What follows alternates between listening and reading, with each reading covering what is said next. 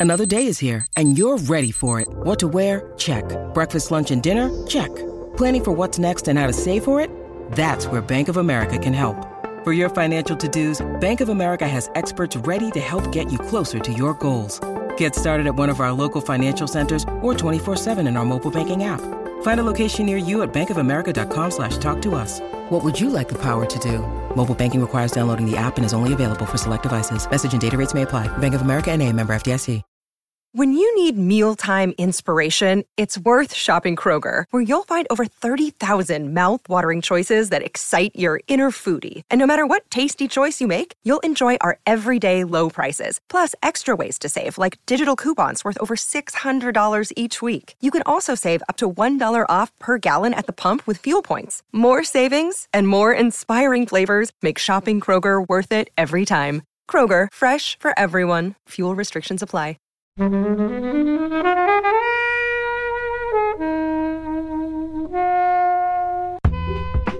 It's the way that this film is is shot is why it's special.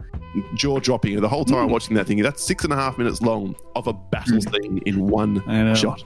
The pain of humanity not being able to reproduce is in his face and you know he drinks he smokes he loses his shoes My eyes are popping out in the middle of the scene because it's being filmed from the middle inside the car, and you couldn't get out of that car in your head. You can't leave that scene, and Mm. I was. It's this is like a stressful movie to watch in that really good way, like Mm. where you're just engaged and you really want everyone to survive. So yeah, I, I love it. It's really really great.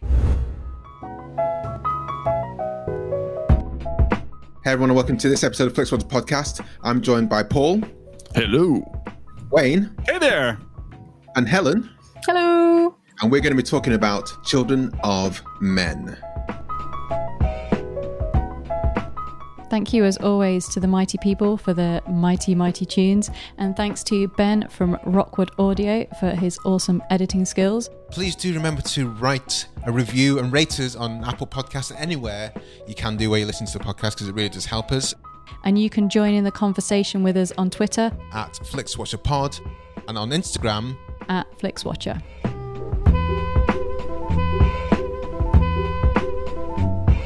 Hello, everyone. Welcome to Flix Watcher podcast. Joining us remotely today, we have Paul and Wayne. If you would like to say hello and tell our listeners a little bit more about who you do, oh no, who you are.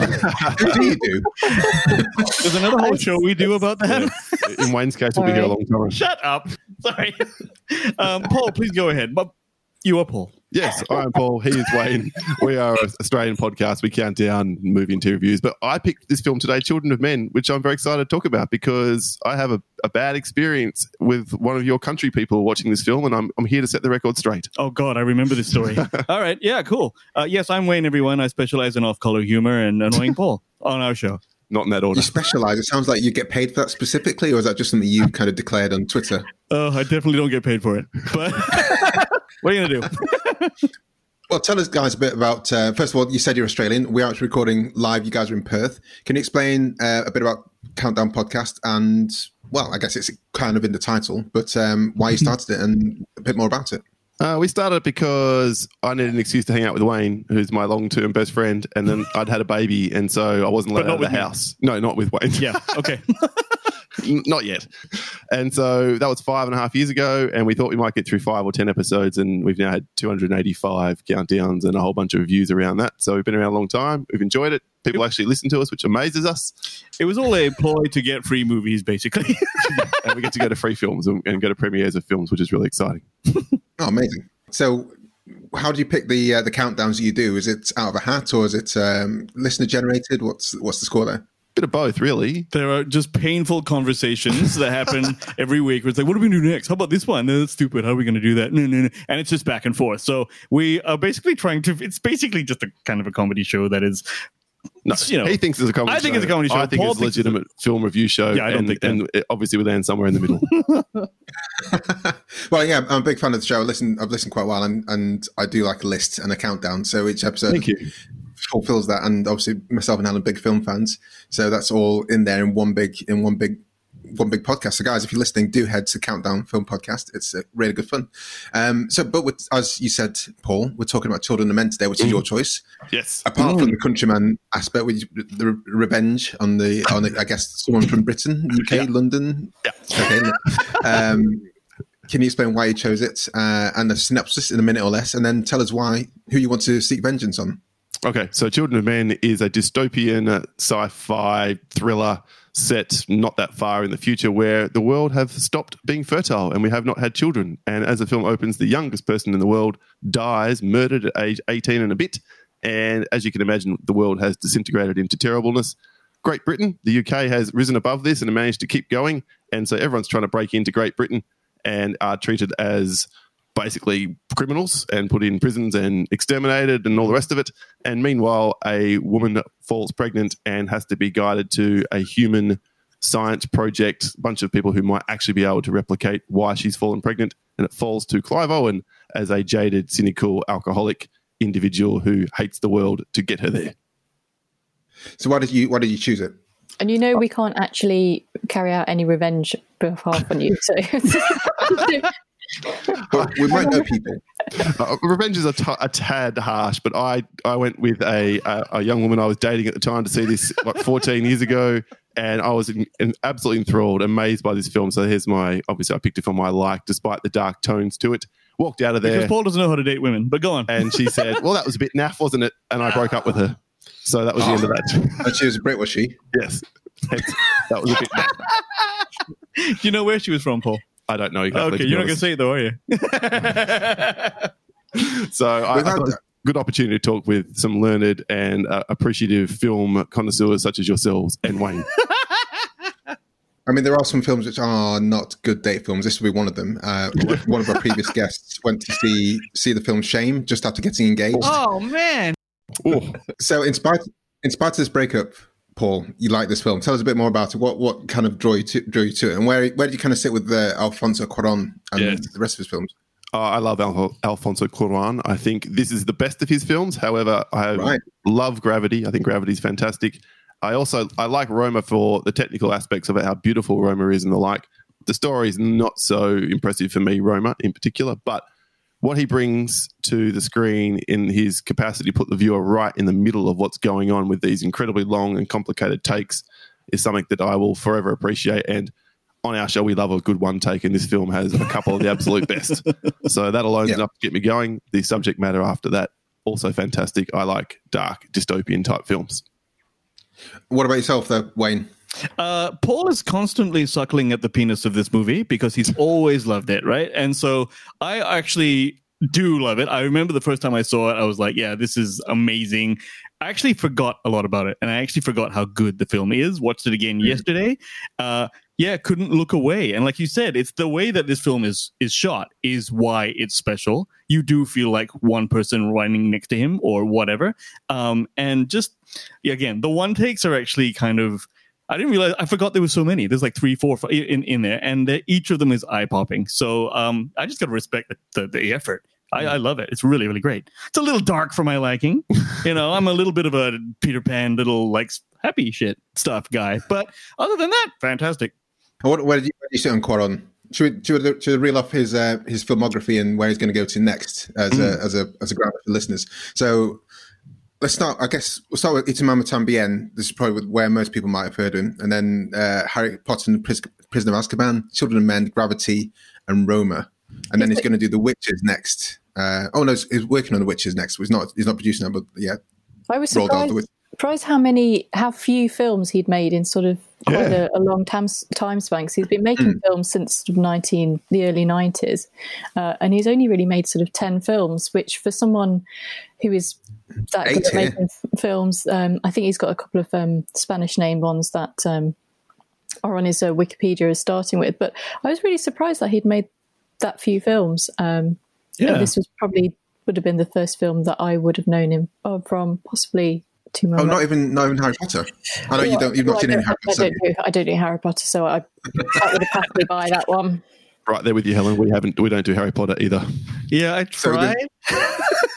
Sorry. Sorry. What, what happened with that? When, when you say you try Wayne, what Well, I, happened? I went to four because I think that was the one. I think four was the more one than that trying, isn't it?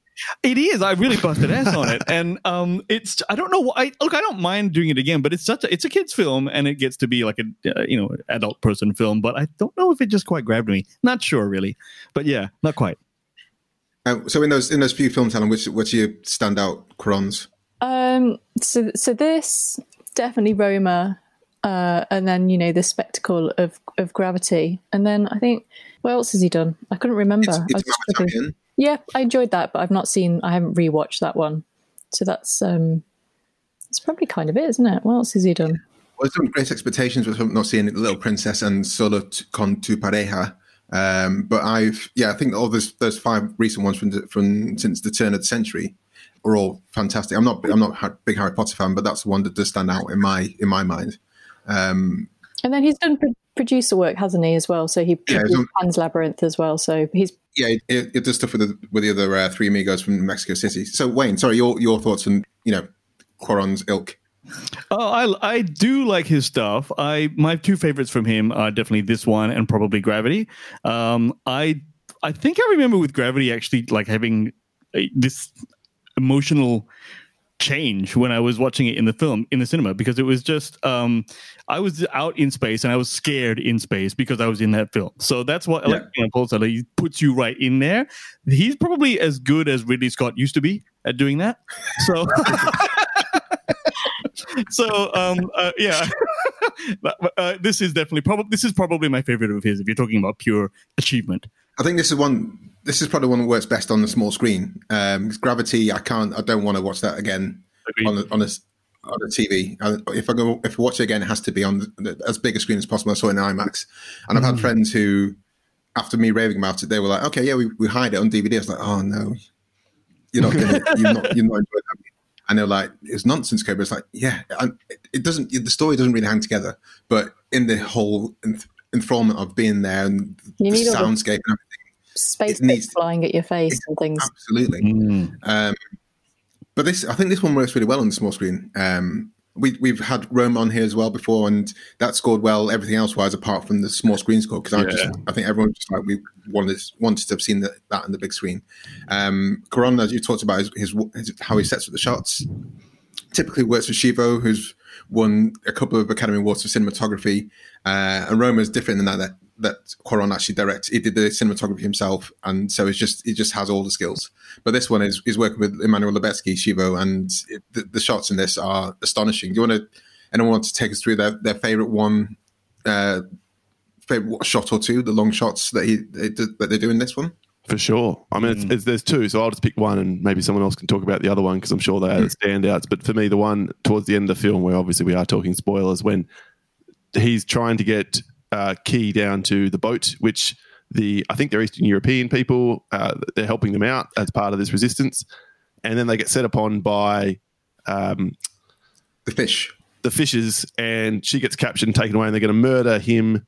And Clive Owen's character, I've forgotten his name off the top of my head. Why have I drawn a blank? Theo. theo Theo. Theo, thank you. Yeah, they're going to murder Theo. I Theo. was going to say Crowley, Jack Crowley. what a bad name for a kid.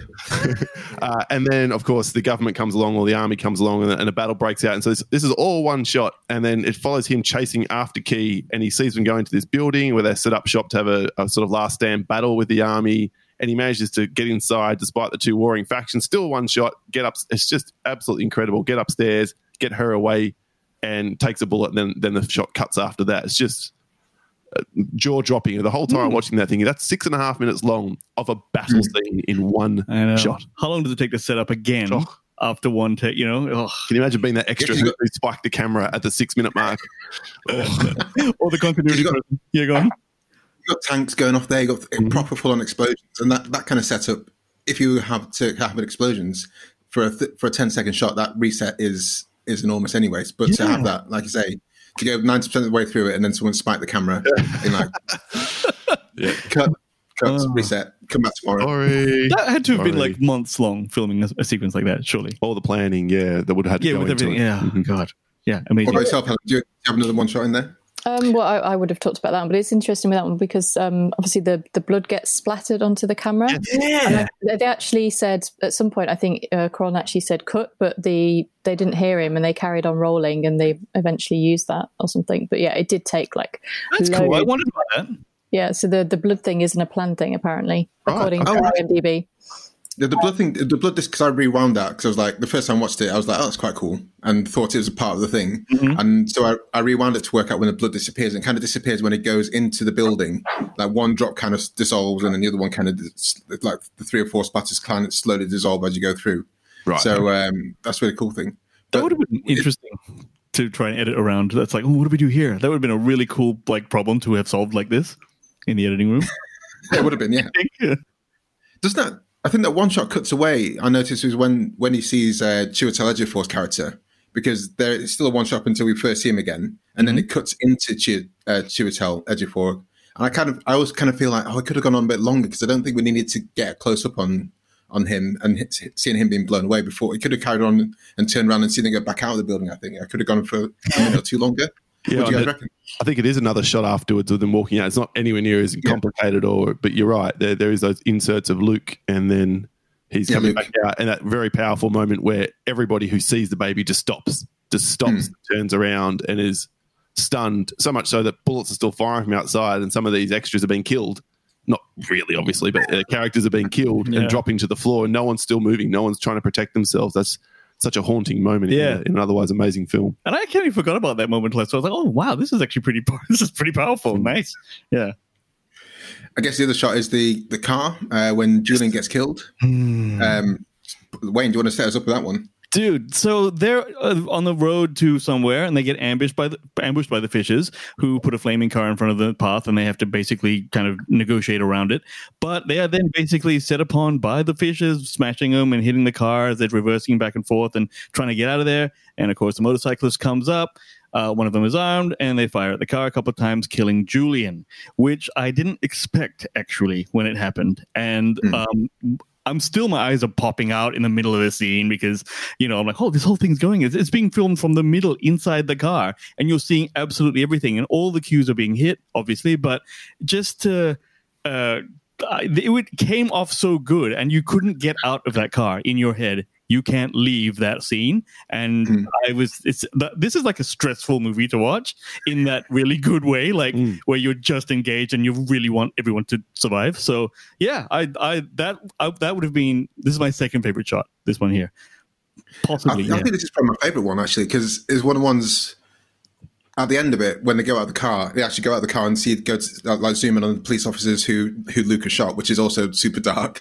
Um, Yeah. and then I was like, hold on, have they have they been in the car this whole time up until this point? So then I rewound it again, and there's like, shit, that's just whole one, one big shot. And I love the subtlety of that. It's, it doesn't seem flamboyant, but also it's spectacular. If you, I, I think a lot of people who wouldn't notice, a lot of people who watch this casually wouldn't notice that. But Absolutely. I think people, yeah, And it goes all the way back to when he and uh, Theo and Julian are playing that, that game with the ping pong ball, you know, blowing into each other's mouth, which has to be CG, I can only assume, because how, mm. did they, how did they nail that three times over before it all the shit hits the fan? That's the thing that stuffs up the most. Imagine how many times they start. it has to be CG.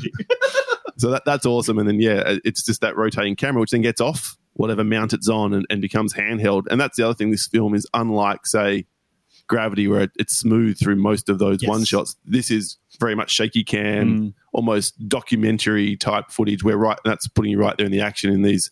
Almost feels like a, a war torn reporter, a war, a war correspondent in whatever nation in the battle streets, Yeah. bringing you the news. Good point. And that drab color scheme, even in like the war and everything, that's on purpose. Even the forest where they're driving in this scene is kind of muted. It's Like, it's not this lovely Yeah. forest. It's ugh. yeah. Sorry, we got off. Yeah. We moved on there to. No, no, no, no, it's, all good. I mean, it's focusing. It's focusing on the, on the real side of things there, and it does. Like, I think say the camera does make you a part of that. Um, and what Helen and I talk about, um, we talked. Well, I think Helen's a big fan of Julianne Moore. I was going to say, and this is where we see the end of Julianne Moore's character. Helen, do you want to talk about her and also the other the other cast members of note? Yeah, so Julia, I love Julia Moore. I can watch her in anything, and um, it's one of those things when you get kind of a big name star in it, which is probably the biggest name star. Um, having them sort of popped off uh, like 20 minutes into the film is, um, you know, quite a shock because you're like, oh, okay, so you know, any anyone can kind of die. It's one of these kind of films. Um, she's the only American in this film to note. Mm. everyone else is English, and um, Clive Owen. So this was probably Clive Owen's sort of peak. We um, yeah. we reviewed Inside Man recently, and we sort of had a little chat about sort of what kind of happened to him because suddenly he was, um, you know, maybe the next Bond, and then he hasn't really made anything other than a TV show recently. But I think he really he, was, he guested on an episode of Curb.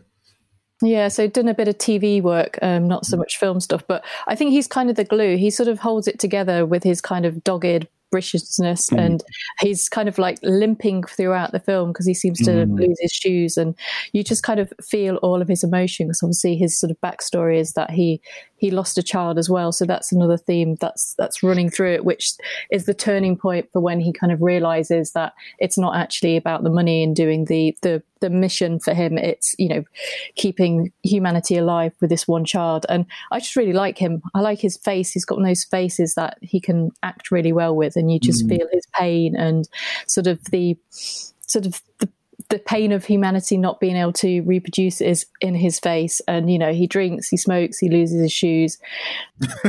Michael Caine. Um, Michael Caine's probably the best well known actor in that. Uh, yeah. Julianne Moore second, yeah. Hell of a cameo, though. Really, really good, really powerful just for his two scenes. Oh, yeah. I'll tell, yeah, tell us about Caine and, and the strawberry cough.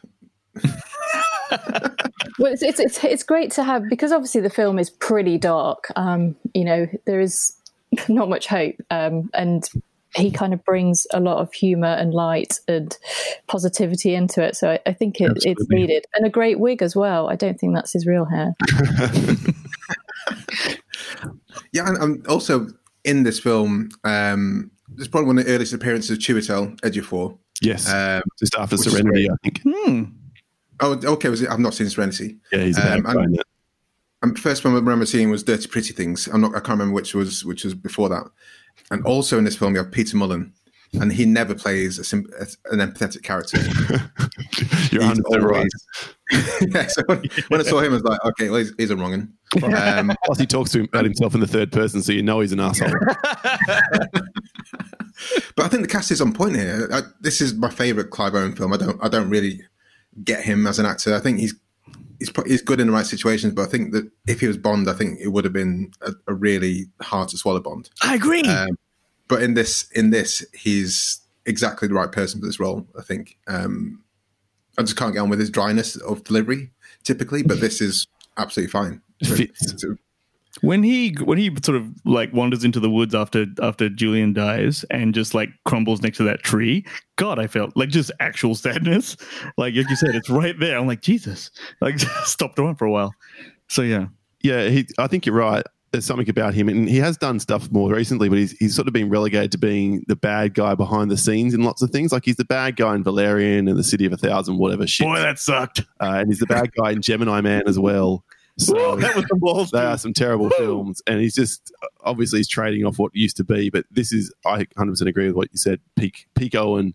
I, I, really buy him in this movie, and I really I'm really right there on the journey with him. That mm. moment when he sort of switches from being all about the money and whatever to oh actually this matters, and I need to get this woman and, and her unborn child and eventual born child to safety. You really believe it. So full credit to him and, and to the, all the cast because everybody's good. There's not a there's not a person in this movie who's bad. No, I, I, um, when you're looking back in this, Helen, was any in IMDb? Was there any notes about how they rehearsed this or how they how they did this? Because it seems that they must have been banded together for a while to get this in place and make sure everything was tied and knitted together. Well, interestingly, because it's based on uh, a book, Alfonso Cuarón had never read the book. Um, mm. And I think it's the script is probably written by about five people, and apparently Clive Owen had quite a bit of an input in it. So, yeah, yep. um, I, I don't know what the what the whether there's particularly big difference is, but obviously the script came to Cuarón and he just kind of went with it. So um, it's quite interesting in that you would take on a, a, a book like this without having um, read it. So I think the, the he, he he sort of said that he didn't really he wasn't really interested in kind of the exposition or kind of yeah. setting stuff up. He just wanted to kind of go straight in the story. And he talks a lot about how um, actually the end of the film is the start of it. And however you sort of take the ending whether you see it as being sort of positive or negative is is kind of how you see the world which is quite interesting because mm. it, it doesn't give you an ending. You you can choose you know how you want to interpret the the ending like that. So there's just a lot of things going on. And obviously there's a lot of themes like religion. You've got the fishes obviously a religious thing. And um, Kee jokes about that um, she's a virgin as well refugee, crisis yeah um, you know there's there's loads of lovely things going on one thing that i i do really enjoy is i obviously living in London, really enjoy seeing London on screen. And, you know, apart from the fact it's not that dirty, it's pretty, pretty close, I think. Um, although people don't really drink Carling, just in case you're no, yeah, like no one drinks Carling. it, it's a big beer, and um, it's like you guys, you guys don't drink Castlemaine Forex, do you, or Foster's? Foster's, Foster's, yeah. the one I was going to say. You nailed it. Foster's, yeah, um, and also interesting. One of the things that um, basically there there's an animal pretty much in every scene. So Clive Owen, I think, is in every scene apart from one or something crazy, and then pretty mm. much in every other scene there is a, a, dog or a cat or an animal. So they've obviously yeah. managed to reproduce. So it's not a thing that's wiped out global fertility. Um, yeah, noticed that. cool. Still going. There's loads of like cats and things. Yeah, there's a deer, a deer or some kind of um, antelope type creature in the in the school when he, when he walked in. That was quite startling. That's right. Um, and when you said when um, one of the things that makes me laugh each time I watch this, which has been twice, is Helen and I we typically record this in Camden in London, and there's a there's a, there's one line says I'll meet you in Camden. I'm like, yeah, Camden. Um, Camden doesn't look anything like. in Camden, but it was you know it's still it's still good to mention it specifically the district of London that they uh, that we record in. Um, before we get into scores, do you see this as a positive ending or a negative ending, guys? Good question. Go on dude okay so only now helen that you said like you you know there's an ambiguous sort of ending don't i go was it because i just assumed and i often get this stuff wrong but um I thought he died. He died. No, he died. He died definitely. Sure, yeah. Oh, but you're left to think: Is there actually a real place yeah, which can perhaps solve the propagate her? Yeah. Okay. Mm. Oh, geez. You know what? I'm gonna go up. I'm gonna go up. I'm saying that that there is actually one of those places, and she's she's gonna have a bunch of babies predictable from Wayne, uh, but I actually think that's the way I read it too. Less so because of your interesting rationale, and more so because it chooses to go out over the end credits with sounds of children playing and the like. Right now, I think that was an ironic choice, like that. Yeah. that I mean, because if he's like th- that music is actually kind of annoying, man. Like, well, if, if, you if you you know, it's so jaunty that it's like completely out of step on purpose with the tone of that. Yeah, but, but there's kids, there's sounds of kids playing. Okay, yeah, no, I, I love that. I love that. Sorry. Sorry, what did you guys think? I well, Helen, you go first. You, I mean, for me, I think you have to have to look at it positively, and that the boat is offering hope and a, a new future. Otherwise, oh, I mean, we're peak 2020 at the moment. That um, you know, this film doesn't look that dystopian anymore, or That's in that so it, it, you know, it kind of feels a little bit like this film when when it sort of you know 27 years from now, you know, London looks a little bit like that now anyway. Um, and you know things like the handmaid's tale uh, written in what 1984 but it kind of all feels now. So i think you have to take the positive. Or you'll go mad. I'm going i'm going on the positive spin but Yay. you know that she at least, at least she's saved. I'm not sure what that means for humanity with her specifically but i you know I, she I, I like to think her and baby Froley stroke Dylan stroke the other name that she's going to come up with um, are at least safe, and that's that's why I'm I'm I'm going to end before we head to the scores.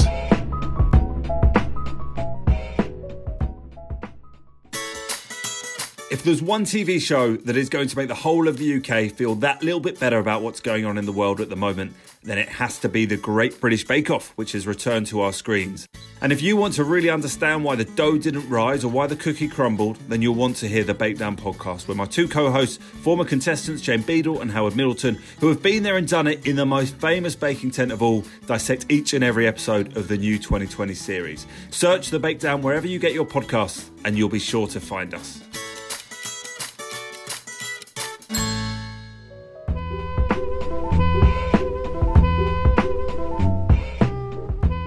Welcome to the FlixWatcher scoring system. All of our scores are out of five, and you may have decimal places if you wish. And uh, we will start with you, please, Paul, with your recommendability. Well, I would recommend this just about anyone, unless you happen to be a girl I was dating 14 years ago. and God knows there's a ass ton of those. just, just out of interest, what did you like press her as to what she was so unimpressed by? Uh, she said she was bored and it was all a bit too dark, and that's that's what I want to acknowledge in terms of this might not be for everyone. It, it is a hard going film. It's probably not one you want to sit back and kick back after a really tough week and put on on a Friday night and enjoy mm. to to lighten yourself on the way into the weekend. But otherwise, I have no hesitation to recommend it to everyone, particularly anybody who enjoys being uh, challenged a little in their film watching. So I give it four and a half. Jesus. Wait. Okay. Um. Sorry. That was all right. Sorry, everyone. Um. Yes, my, I also I'm, I'm, a little more like on because like I know Paul loves it, and I know that Paul uh, knows smarter people than me. Um, so so I think more of those people would get this. I, on the other hand, if I'm talking to like a general population and say, here's the thing, it is a little dark and it is 2020, maybe wait until things are better because it actually mentions a flu pandemic in this friggin' movie. so I'm like, yeah. Yeah, so I'm like, okay, well, you know what? I actually it is awesome. Anyone who I think will get it is 3.5 is basically my my score. So I, I will, yeah. I think that's the first time we've taken the exact year and current situation, current affairs into into recommendations. right. yeah, we'll, we'll normally recommend it, but also, but this time it's a bleak. It's bleak enough. So maybe wait three more, three or four more years before you watch it. I've never heard that before. I'm considerate. I should add a, like an extra score in a 2020 yeah. score and yeah. non 2020 score. Um, 2020, yeah. Helen. Um, I really like this film and um, I really enjoyed revisiting it. And I, I think it could have been made overcomplicated. I don't think you need to be particularly smart to to kind of get along with basically, you know, humanity is struggling and things are going bad, particularly in light of 2020. And um, I mean, I quite like this kind of film anyway. I quite like dark films. It's pretty good. Um, but in, in light of your dating experience, um, for, that, for that one group um, that may not enjoy it and find you find it a bit boring. It's not boring. It's got like a car on fire. Thank you. Um, it's got like loads of stuff happening. It's got oh all kinds of stuff. Um, so I'm going to give it a four point nine. Oh, whoa! Yeah, nice. Yeah, I'm going to go 4.5 here. I think it's it's a you suck. There are, big there are there are big caveats, but it's it's an astonishing film. I think, um, as as Paul said, I'm not going to come back the uh, you know the end of a hard week and crack open a, a, a carling and put this on. it's, uh, it's one of those kind of considerate choices where you kind of think I've not seen Children Men for a while. And then three months later, you're like, yeah, I've still not seen him for a while. I think, yeah, maybe next weekend I'll put it on. And then it's one of those kind of films, isn't it? Where it just has to, the, the time has to be right. Uh, or, you know, or someone has to nominate for the podcast you created. um, but yeah, um, a lot of people, as, as, as you said, won't, won't, I think there will be a fair few people who don't take lightly to this, but it's, it's worth a watch, but boring it's not. Boring it's not. I can't, I can't see the boredom in this right from the start, there's an explosion, and you hear about baby oh. baby Diego, was it, who yep. uh, gets killed. Uh, I love that conversation he has with um, Michael Caine's character about baby Dave, Diego being a wanker and in the car. That's that's hilarious. So there are some moments of levity in this as well. Uh, but yeah, four point five. Um, repeat viewing score.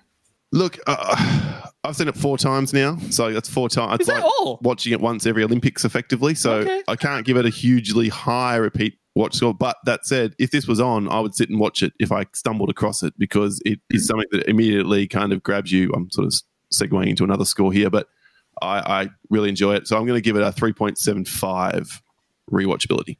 Wayne. Awesome. Uh, it's a three for repeat viewing. Yeah, score for me uh, because I've only seen it twice, and as I do agree with you, every time I for the two times I sat down, I was riveted. However, uh, I'm such a Nancy, I probably couldn't handle this much like uh, dark stuff over and over and over. So, uh, so I say it's not especially rewatchable, but when you do watch it, you, you won't be sorry you, you spent that time. Helen. So I'm not sure how many times I, I definitely saw it at the cinema, um, and then have possibly maybe you've seen it since then. Um, yeah, it's it's not going to be one that I'm going to watch regularly, but I did enjoy it, and enough time had passed that I vaguely forgotten what was going on. So it, mm-hmm. it still kept me engaged. So I'm going to go um, 3.5.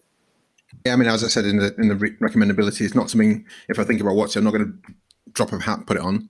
Um, but I'm happy to keep on watching it. I think I like the Olympic cycle there, uh, Paul. every four years. um, so that yeah, three. I'm going to go for small screen score. Paul. Yeah, this is probably the hardest one to score for me because I think there is something to to get out of watching this on the big screen. Maybe not sort of gravity levels of amazement. I have something to say here, everyone. Paul has the world's giantest, biggest TV. I've never seen one anywhere near as big as this. It's huge, right? So for you, the small screen is still fucking huge. Yeah, I wouldn't want to watch this on my phone. Let's put it that way. But I would absolutely happily watch it on my, as I did this week on my TV screen again, no problem at all. And so I'll go somewhere in the middle, and I'll give it a three and a half on small screen. Hmm. Wayne. Uh, four. I watched this um, on my 27 inch um, pussy screen, I guess you would call it, Paul. um, and it's um, uh, I, I- it's fine. I, I actually I like you said, you know, gravity. You probably need to be in a cinema. This one, I don't think so. Obviously, it would help, but I I did love watching it still, and I was still enthralled. Helen. Yeah, it's an interesting one because I obviously enjoyed watching it at the cinema, and I'm pretty sure that Alfonso Cuarón would uh, probably like you to watch it at the cinema as it was filmed as a film to be enjoyed on the big screen. But it's strangely um, quite comforting and, and enjoyable to to watch on the small screen. I don't know if that's because everything is just so kind of compact and fit into the screen and the, the the one shots just kind of just really pull you in but i think it really works um on the on the small screen and i didn't really notice any sort of marked difference so i'm, I'm going to give it a five for small screen Oh wow! I'm going to go 4.5 here. Um, I think dystopian kind of set films can work really well on, on TV on TV sizes, but I think one thing I'd, I'd like to see it would be like a Children World, Children Men uh, TV series, Yeah, uh, like a, like a one yeah mini series one off, I think that would work really well um, in the kind of like True Detective type style.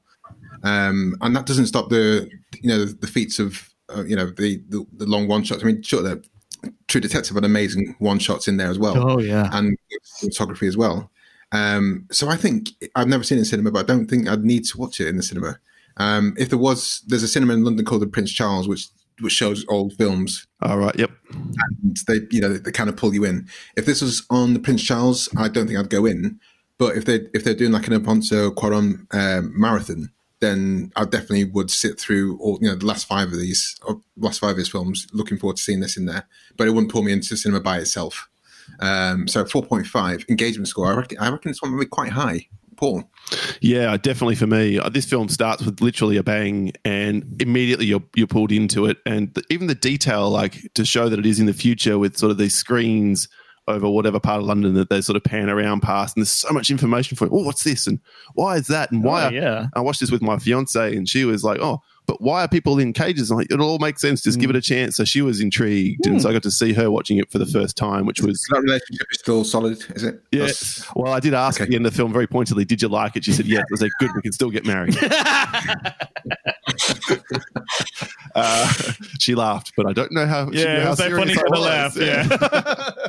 so uh, she was enthralled and was like, often we'll start a movie together because we're watching one for the podcast or I'm watching one for the podcast. And she'll go, eh, and then she'll say, I'm going to bed or I'm going to start playing around on my laptop. She did not rivet, turn away from the screen. So between her experience and mine, I'm giving it 4.9. Ooh.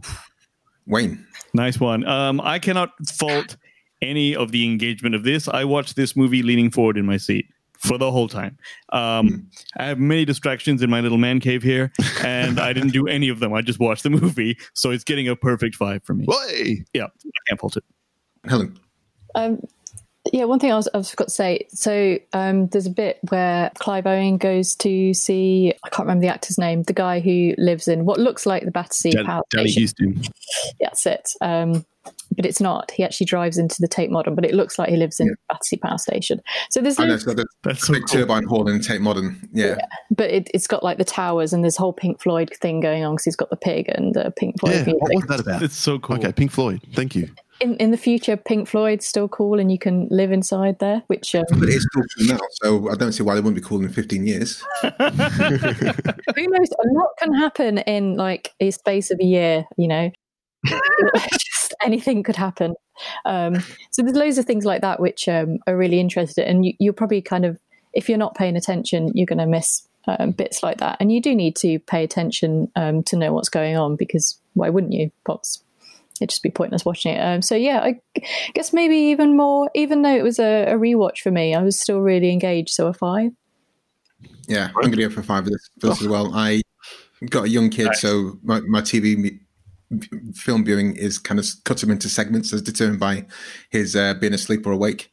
Um, and this is one where you know it kind of got stopped at multiple points, but each time I was like, oh, "Can you just go to sleep again so I can put this back on?" um, and that doesn't always happen. Uh, so that's going to be a five for me. And that gives us an overall score of four point two two one eight eight. Uh, let down slightly by the repeat viewing score, which I think is fair, but that's that's higher than I thought it was going to be going into it. Very nice. Wow. Let, let's head to Twitter because we do before we record. We go to Twitter and put a shout out. So the guys do listen to us, do follow us on Twitter. We are at FlixWatcherPod and put out tweets like this. Um, in this case, saying we're reviewing Children of Men, hashtag Children of Men with Paul and Wayne from the Countdown PC. That's you guys. Have you seen it? Give your thoughts and a score out of five for an on-air shout out. And we had quite a big response for this. Paul, do you want to take the first one? Sure thing. This is from Sam, who's a good mate of ours from the Movie Reviews and 20 Qs podcast. He said, five out of five, easily one of the best films of the past 20 years, beautifully shot, well acted, and absolutely outstanding from a technical perspective. Nice. Uh, Helen? Um, so I'll take this one from Lee TB. Superb. When I first saw it 10 years ago, an interesting, cool dystopian sci fi fantasy utterly terrifying when I rewatched it recently when the opening moments set out a future that looks familiar to me now. Mm. And then he's gone for uh, four bits of dynamite. A bit, a bit of dynamite. Um, Paul? From Steve from the Everything I Learned from Movies podcast, he said five stars. The one take in the SUV is classic, but the entire movie in general is an amazing feat of cinema. Yeah, I do love that one take. Um, and the last one, uh, Helen. Yep, Corey and Kevin talk about Nothing podcast. Five stars. I love this movie. The choreographed scene of Clive Owen starting outside the building and working his way in was amazing. Strawberry cough. Got a cough to get off. Oh, cheers, guys. Thanks for thanks for giving your opinions on Twitter. Um, Paul, Wayne, can you sign off by telling us where we can find you online and then say goodbye to our listeners? Sure thing. You can find us on Twitter at the Countdown PC. As we've just mentioned, we host through podbean.com, so you can like and follow the show there. And you can check out our Australian home, which is ccradio.com.au. Thanks so much for having us on. It's been a real blast to, to share the mic with you both. Thanks, guys. Thank you very Thanks much. for coming on. Bye. Bye. See ya. So, yeah. Enjoyed this episode of FlixWatcher podcast? Why not leave us a five star review on iTunes? You can also follow us at FlixWatcherPod on Twitter and we're at FlixWatcher on Instagram. Thanks as always to the mighty people for their mighty, mighty tunes, and Ben from Rokkwood Audio for his awesome editing skills. If you're looking to get your podcast edited as sweet as this, get in touch with Ben, and that's Rokkwood, R O K K Wood Audio. Tell him FlixWatcher sent you.